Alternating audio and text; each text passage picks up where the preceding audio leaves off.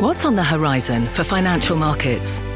At PGIM, it's a question that over 1,400 investment professionals relentlessly research in pursuit of your long term goals. Specialised across asset classes, but united in collaboration, our teams provide global and local expertise. Our investments shape tomorrow, today. Pursue your tomorrow with PGIM, a leading global asset manager. Bring in show music, please. Hi, I'm CNBC producer Zach Vallese. Today on Squawk Pod. Markets in turmoil, an enormous hit for stocks, and it's all to do with inflation. Everything costs more. And a New York Times investigation on lawmakers' stock trading. The journalist digging into it all, Kate Kelly. Two thirds of Americans polled on this issue want to see literal bans on individual stock trading. And you can see why. If you're on the Armed Services Committee and you're trading Raytheon and Northrop Grumman, that might reasonably be seen to be a potential conflict because you could be in possession of non public information occasionally or even regularly. Those stories, plus unpacking the Twitter whistleblower testimony, investing giant SoftBank looking to expand, and mortgage demand is inching down. Shelter inflation. Shelter inflation. It's Wednesday, September 14th. Squawk Pod begins right now. Stand Becky by in three, two, one. Cue, please. Good morning, everybody. Welcome to Squawk Box here on CNBC. I'm Becky Quick, along with Joe Kernan and Andrew Ross Sorkin, and we are live at the NASDAQ market site this morning. First up today, we're unpacking Tuesday's sharp sell off on Wall Street, and it was really sharp. As in, the worst day for the indices since June of 2020. That was an earlier chapter of the pandemic. The Dow fell 1,200 points. The NASDAQ alone fell over 5% in just one session. And it's all to do with the I word inflation. Before the markets began their Tuesday tumble, the US government released data on August price inflation, and it wasn't good. PPI headline final demand up 8.7%, one tenth lighter than expectations. It was a surprise to many investors. B of A Securities Savita Subramanian joined us on Squawk Box yesterday to weigh in on the long impact of inflation on the U.S. equity markets. It might take a while to get back down to what we would expect to be a normal inflationary environment. And along that way, I think the worst thing to own is the S&P 500 wholesale. I think there are lots of other better places to be um, in an environment where you know we're we're in a very different environment than the last 10 years where the S&P 500 crushed it every okay, year. So, Savita, so those are some fighting words because there's a lot of people, as you know, including Warren Buffett, who've said to the, to the public, look, if you're going to do anything, you know, buy the S&P 500, hold it, and do and, and just watch, watch and wait. You're saying this is a terrible idea at the moment. I think that if you've got a 10-year time horizon, hold the S&P 500 and watch and wait. Returns are probably going to be, you know, in the mid single digits for the next 10 years, and you can clip a coupon from dividend yield. But if you're thinking about what's going to happen between now and let's say the next 12 months, I don't think the bottom is in. President Biden answered reporters' questions about the higher reading of the Consumer Price Index from his voting site in Delaware. The state held its primary yesterday. The stock market doesn't necessarily reflect the state of the economy, as you well know. And the economy is still strong, unemployment's low, jobs are up, manufacturing's good. So I think it's, uh, I think we're going to be fine. Are you worried about the inflation number, though, sir? No, I'm not, because we're talking about one tenth of one percent, and you know. Anyway, thank you. This was after the White House threw a party on the South Lawn for the Inflation Reduction Act passage, with a performance by James Taylor.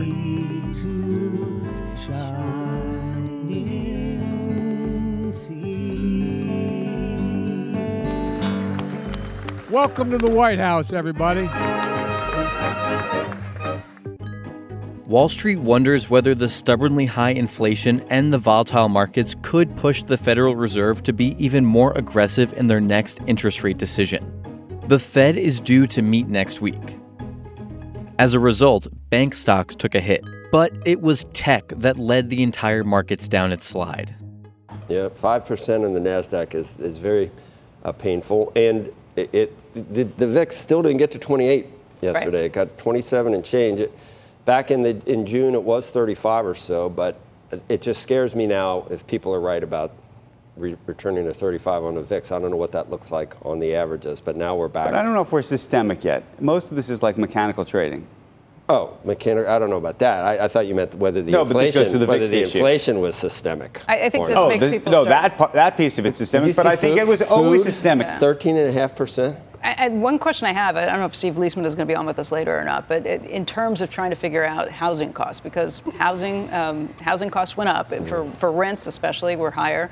Um, but if you start looking at housing prices, how do you factor mortgage prices into that? Because if you looked at the mortgage yesterday, the 32-year mortgage, it jumped again. Right. Uh, you're talking about the highest level we've seen. That should actually years. that should over time, and this is I think we were talking about it yesterday because that's the instrument that the Fed actually has, should help rents, but it will take a while to actually filter into the system. Meaning if prices of homes do come down, yeah, if the price of home comes down, but you're still paying a higher mortgage rate, well, this becomes affordability. This becomes the conundrum. But if you actually think that three or four months from now, things are really going to come down, which I think people think they will, then you would think that that might. It's not that rents are going to somehow go down; they're just not going to continue to go up. Yeah, it's just I, I, I maybe yes, maybe no. I mean, rent at that point maybe looks like a better option than trying to get a mortgage at six and a half percent Look at why it's coming plus. down, and it, the whole hard landing uh, thesis is back on the table now. They may go a full point. And, and speaking of things filtering through over a period of months, I think we now know that just prices at the pump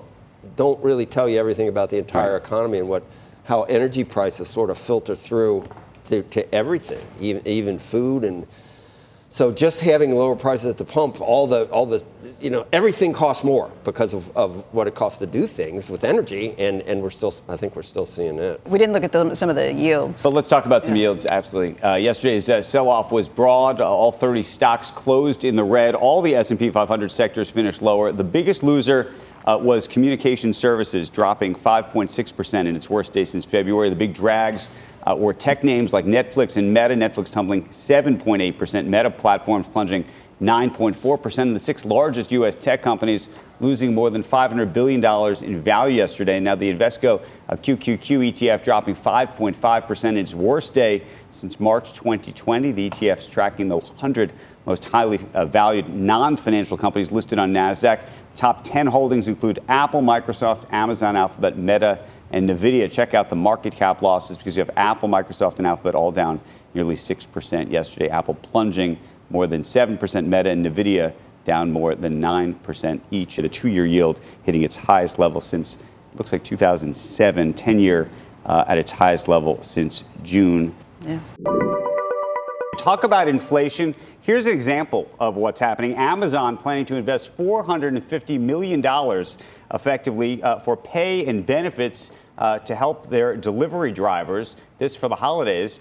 We're going to Diana. Oh, we're going to Diana. Did I did I did I did I go sideways? The the headlines are, are pretty compelling. I can understand your. Uh, the reason I wanted to talk about well, they're unbelievable. You think they're, about the holidays coming that's up. what I mean. And the fact that they're going to have to actually spend all of this new money yeah. in a way that they weren't planning on, I imagine, beforehand. That also includes, we should say, 401ks in education. So these are additional costs that get sort of pass through the system, and we keep talking about how prices are going up. This is one of those examples. Yes, definitely. And shelter inflation.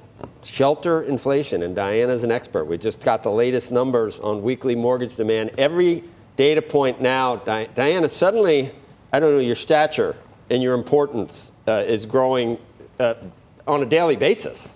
I'm not kidding. Well, there's a plus side, right?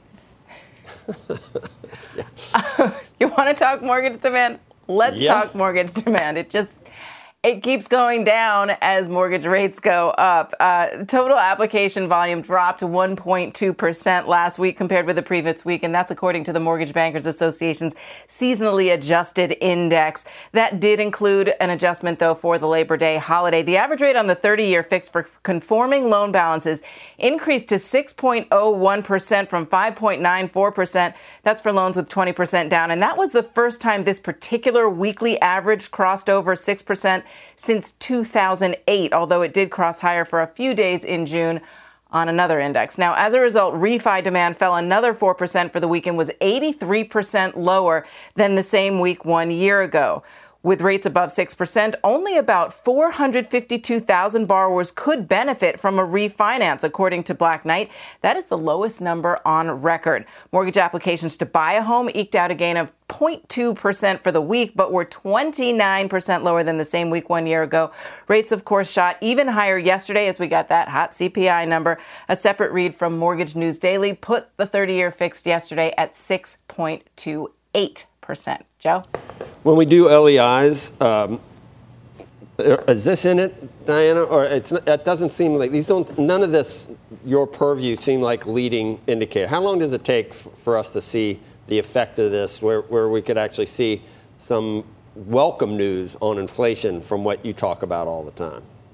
Six months? Well, from housing coming down, look, we're starting to see home prices come down. Now, that doesn't exactly correlate with inflation. The one part of the housing market that we're seeing having an impact from inflation is actually rents and apartment right. rents we saw for the first time come down from June okay. to July. And that's because people are paying so much for everything else that they can't pay so much for rent. Landlords are losing their pricing power, they're losing tenants. And so they're having to, you know, rents are still up, but they're at much more normal increases than the crazy five right. times what's normal that we've been seeing in the past year. So that part of the housing market is. As for home prices, that's going to take a while because we always talk about that supply and demand issue, right? Right. It's just, you know, some of the in- inflation seems stubborn, some of it seems like it can shift on a dime, but it, the whole shelter inflation thing, and then labor inflation. You know that some of these things just seem like which goes into the home builders, yeah. Yeah, more ingrained. Right, and that's why the builders can't lower prices. Exactly. All right, Diana, uh, thank you. This meeting of the Senate Judiciary Committee will come to order. Last month, this individual released a whistleblower disclosure detailing a number of alarming allegations about Twitter's security practices. Chairman Durbin, Ranking Member Grassley, members of the committee, I appear before you today to answer questions about information I submitted in written disclosures about cybersecurity concerns I observed while working at Twitter. Let's get to, uh, to Washington, where Eamon Javers has the big headlines from the Twitter whistleblower testifying before Congress. Eamon, lay them on us. Yeah, good morning, Joe. Uh, look, Peter Zatko is a longtime security researcher who goes by the nickname Mudge in the hacker community. He blasted Twitter yesterday on Capitol Hill for a near total failure to take basic security precautions with user data. Here's what he said Twitter leadership is misleading the public, lawmakers, regulators, and even its own board of directors. What I discovered when I joined Twitter was that this enormously influential company was over a decade behind industry security standards. The company's cybersecurity failures make it vulnerable to exploitation, causing real harm to real people. But Twitter responded sharply to his allegations after the hearing, saying, quote, today's hearing only confirms that Mr. Zatko's allegations are riddled with inconsistencies and inaccuracies. Zatko painted a picture of a company that is riddled with foreign intelligence agents stealing information for their governments. He said there was at least one agent working for China on the Twitter payroll, and India had agents at the company too. Now that's alarming because Zatko also alleged that Twitter allows thousands of employees open access to behind the scenes Twitter data and doesn't have good systems to track who's accessing what, even if they're trying to get into the accounts of the very senators who were sitting on the committee yesterday. Now, all of this comes, as you guys know, as Elon Musk has been using the whistleblower's complaint as ammunition in his own battle to get out of buying the troubled social media company. A judge ruled last week that Musk can include information from Zatko in the trial over his acquisition effort. That trial set to begin in October. Twitter shareholders on Tuesday voted to approve the deal in an effort to force Musk to complete the acquisition. One other alarming allegation that Zatko made, guys, is that fe- regulators at the Federal Trade Commission, in his words, are in over their heads and they just don't have resources to take on the tech giants. And as a result, he said, they're allowing the big tech companies to simply grade their own homework, as he puts it. Guys? That's a great, um, it's a great analogy. There, the would you assume that, that government agencies would really have the, the not only the staffing but just the, the expertise? These are very sophisticated companies that, that we're talking about, Eamon. That's probably not a big surprise. Yeah, I mean, look, the, the long term, uh, you know, the, the term that we've used for years is regulatory capture, right? When a regulatory agency is sort of captured by the industry that it regulates, the people go back and forth, there's yeah. a revolving door. Everybody on the regulatory that side too. knows there's more money to be made on the industry side. You know, you get that, but in this case, just the sheer scale and size and the pace of these tech companies is so overwhelming compared to what government bureaucracy can do. They just can't innovate and change as fast and keep up as fast as what the tech companies are doing and a moving target on, on what's private and what's not, and what we can really expect in, in terms of private, what we give up for what we get, in you know what were you expecting yep. that, that they weren't going to. So I, we, that, that keeps moving around as the you know what what we're entitled to. right. entitled and the real problem they have is you, you set these rules of the road for technology and technology companies and then the technology changes by the time the rules come out the companies that you were thinking of when you imposed the rules are all gone and through creative destruction there's a whole new set of companies and now you have to adjust the rules before the old rules are even really in effect it's it's a question of speed really uh, and they just don't seem to have the speed, and that's what Zatko was saying yesterday. And, and of course, in addition to just the raw money and the resources and the people and all the rest of it. Mean, you were you weren't able to stop by the, the White House yes, White House yesterday for the Inflation no. Reduction Act party, were you? You were no, you, uh, you, weren't invited. I heard that James Taylor was there, though. I heard he was. I heard James I heard, Taylor made an appearance. Yeah, he, he, he did. He did. Okay. All right. We had that going for us. Thanks, Eamon. SoftBank is reportedly considering the launch of a third vision fund as it tries to start a new chapter following the poor performance of its two earlier funds. The Wall Street Journal says that the firm would probably use its own cash. SoftBank is reportedly also weighing putting additional money into its Vision Fund 2 instead of starting a new fund. That second fund is now worth 19% less than the investment that went into it.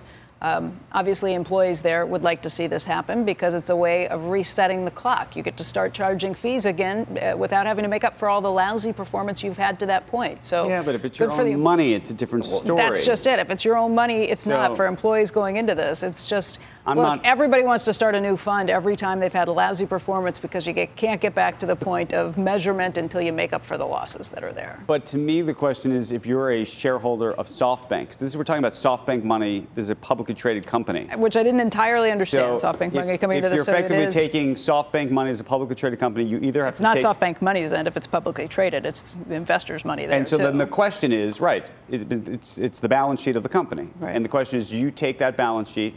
And is this the moment where you know, there's an argument to be made, given that the stock market is down right now? No, no, that actually that this is no fresh. that if you were if you were going to invest, this actually would be a more opportune time but don't do ask us to make up for the losses that we've already made on your before. behalf. Um, the question is about do you start it as a separate fund? Do you go back and try to double down on your For current insiders, fund? I get why you want to start on the, uh, a, a, separate fund. And, and the question of whether he would put that money in SoftBank 2, the Vision Fund 2, also is kind of convoluted because he put a lot of money into that, but it wasn't his money. It was SoftBank's money. If it goes down, he has to repay them. So he does have some some incentives himself for putting the money into the second fund because then he would not have to necessarily pay back the money to SoftBank. I, I, too complicated for me to understand. I, I mean, just, this is just from reading the journal story this morning. Right. My understanding is that it would be so, SoftBank's balance sheet. There was some SoftBank balance sheet in the first two funds, so you're effectively you're just doubling down. But he down. had some personal. He had personally. He put, but not his own money. Because he, he, owns it, a massive stake in SoftBank. But I think he also personally said that if it didn't come back, if there were losses there, he would have to put some of his money into it. So I think there were some questions to that. At least that's the illusion from the Wall Street Journal today okay. in reading that story. Next on Squawk Pod, should members of Congress be able to trade individual stocks? California Democrat Ro Khanna told us this in February. I'm actually for banning uh, stock trading and uh, have never traded stocks and support a ban on members of Congress uh, not, uh, not trading stocks. Now, the New York Times investing stock trading, the entirely legal trades that have raised a lot of eyebrows. And we'll talk to the journalist digging into it, the New York Times' Kate Kelly. Ro Khanna's family members made him the single biggest filer that we found. He his family members traded 10,500 times in the course of our three year period. And he had, as a result, a ton of conflicts with his committee assignments.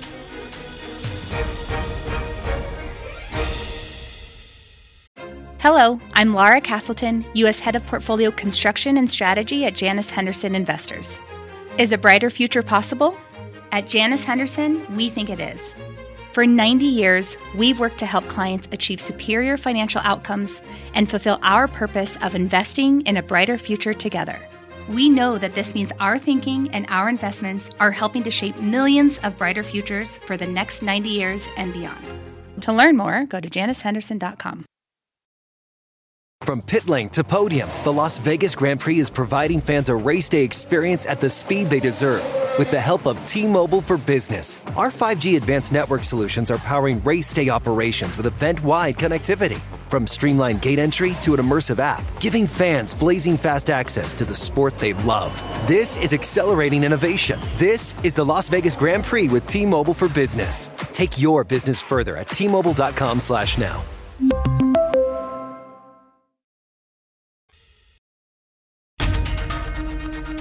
This is Squawk Pod. Good morning and welcome back to Squawk Box right here at the NASDAQ market site. You're watching CNBC. I'm Andrew Ross Sorkin along with Joe Kernan and Becky Quick. Let's talk about a, another story. It's actually on the front page of today's New York Times uh, right here. Yeah. See it? Uh, now the latest. It's a lot of pain big for them story yesterday. about uh, the congressional stock trading They lost um, money. mess that we've been talking Bad about on this show for a very long time. Uh, the report uh, tracks tens of thousands of trades from members of Congress and their families. They found that 97 current senators or representatives reported buying or selling stocks that conflicted with their work or congressional committees. Joining us right now is one of the authors of the investigation, an old friend of the program, Kate Kelly, of course, from the New York Times and a CNBC contributor. Kate, congratulations on the story. Uh, Let's sort of walk through the details here of just how bad it is. And, and most importantly, there's the perception of bad, which is to say, perception of conflict. And then there's, of course, the issue of real conflict. And I'm curious what you found in terms of the distinction between the both of those. Well, first of all, Andrew, thanks so much for having me. It's a pleasure to talk about this analysis. Um, I think I have to say up front, I mean, we did not find anybody that we know was insider trading. If we had, we would have said so clearly. And, uh, you know, in this case, what we're looking at is a lot of perceptual conflicts. And, you know, some situations, uh, Pennsylvania Republican Congressman Mike Kelly comes to mind, that have been investigated by congressional ethics officers and referred to the Committee on Ethics um, for further questions and further review. So, you know, there are some transactions that have raised eyebrows, but for the most part, what we did was take a look at the combination between a congressman or senator's committee assignments and the stocks and sectors that they or their immediate family members were trading that a reasonable person could argue dovetail with those committee Right. assignments. So, in other mm-hmm. words, if you're on the Armed Services Committee and you're trading Raytheon and Northrop Grumman, that might reasonably be seen to be a potential conflict because you could Right. be in possession of non public information occasionally or even regularly. What percentage of the folks who you identified as doing this said to you, you know what, it wasn't me. It, I didn't do the trading myself. I use a I use an outside firm that does all this. I, it's a completely hands-off situation, or I have a spouse that did this, uh, but they do that professionally, and so it's a different situation. I mean, how, how what kind of explanations did you hear, and which ones were believable to you, and which ones weren't? we got a large percentage of people saying my broker or my spouse does this without my knowledge. Um, there was a small handful that said, I do this, I own it. I think further restrictions are ridiculous. Uh, Steve Cohen, Democrat of Tennessee, had that tone. Um, Tommy Tuberville, Republican of Alabama, had a little bit of that tone. Uh, but most people, the vast majority, I should say Tuberville trades through a broker, but he thinks further restrictions are quote unquote ridiculous. I'm just saying most people uh, said their broker is empowered to do this and they have no knowledge of it. So we've talked, for example, to Ro Khanna on this broadcast about this issue. He always uh, sort of refers and says, "Not me, somebody else." Um, did, was there anybody on this list who said, "Yeah, let's let's change the law"?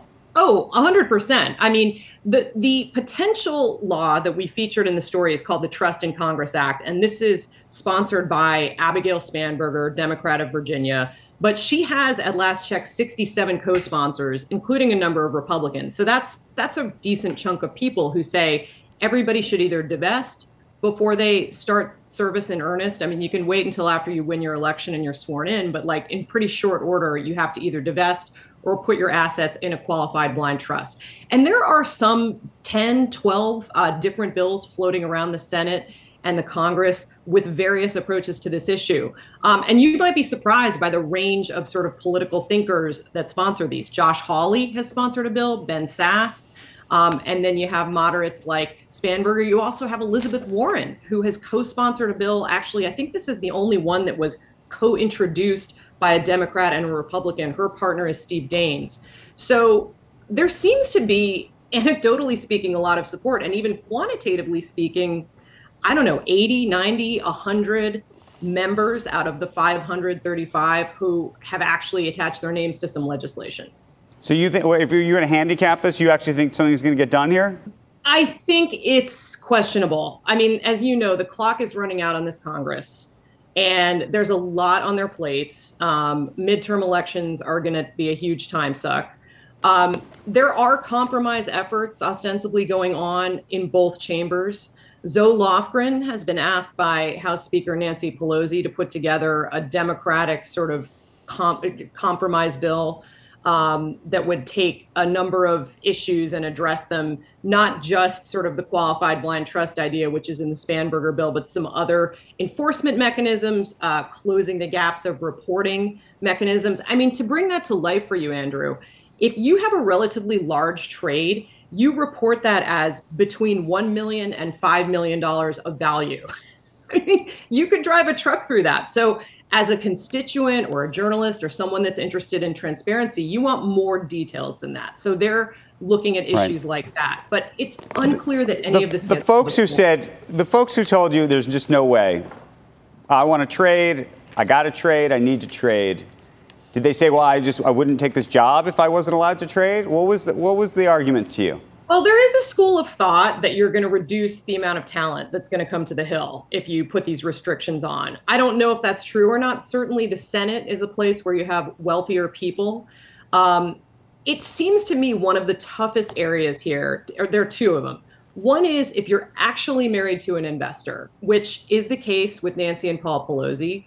Uh, Tina Smith of Minnesota, she's a Democrat she's married to a guy who is a professional medical device stock investor. He once was named the Wall Street Journal best on the street, and she's been in the Senate only for a few years. So the idea that your spouse would have to quit their career um, in order for you to do a public service job that, while extremely important, may only have two years of job security, I think is tough. I think the other one is the Ro Khanna example. Ro Khanna's family members made him the single biggest filer that we found. He his family members traded 10,500 times in the course of our three-year period, which was calendar 2019, 20, and 21.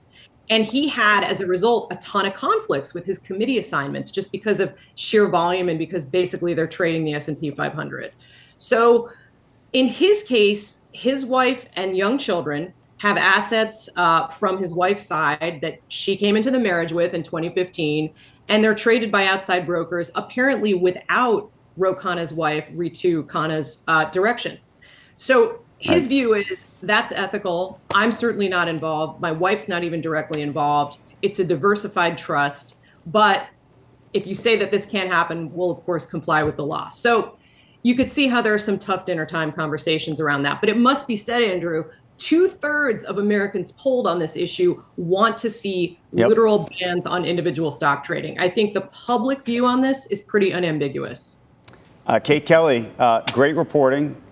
I'm not hopeful that anything happens. I've always thought the easiest way to handle this is for the SEC to actually take it up, but they don't want to take it up because guess who manages their budget? These guys. See you later, Kate. Thanks. Thanks, Andrew.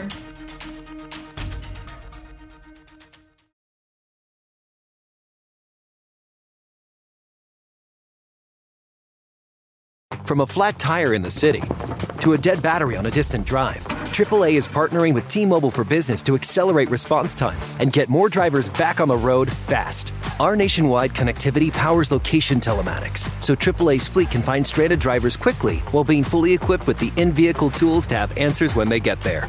This is elevating the member experience. This is AAA with T Mobile for Business. Take your business further at T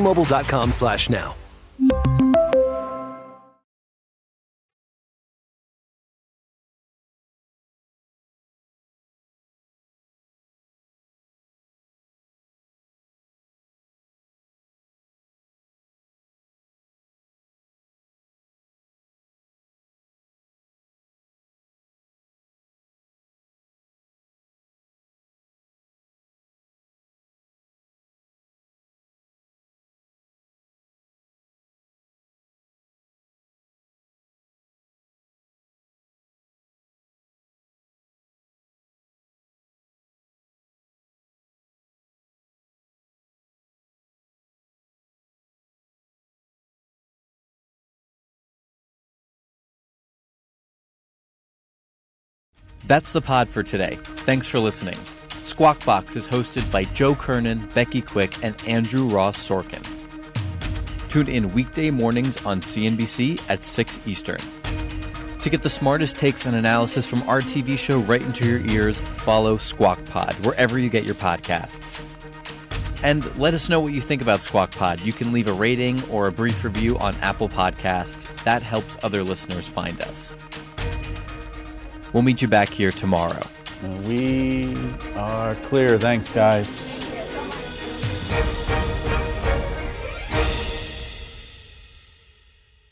From pit lane to podium, the Las Vegas Grand Prix is providing fans a race day experience at the speed they deserve. With the help of T Mobile for Business, our 5G advanced network solutions are powering race day operations with event wide connectivity. From streamlined gate entry to an immersive app, giving fans blazing fast access to the sport they love. This is accelerating innovation. This is the Las Vegas Grand Prix with T Mobile for Business. Take your business further at T Mobile.com slash now.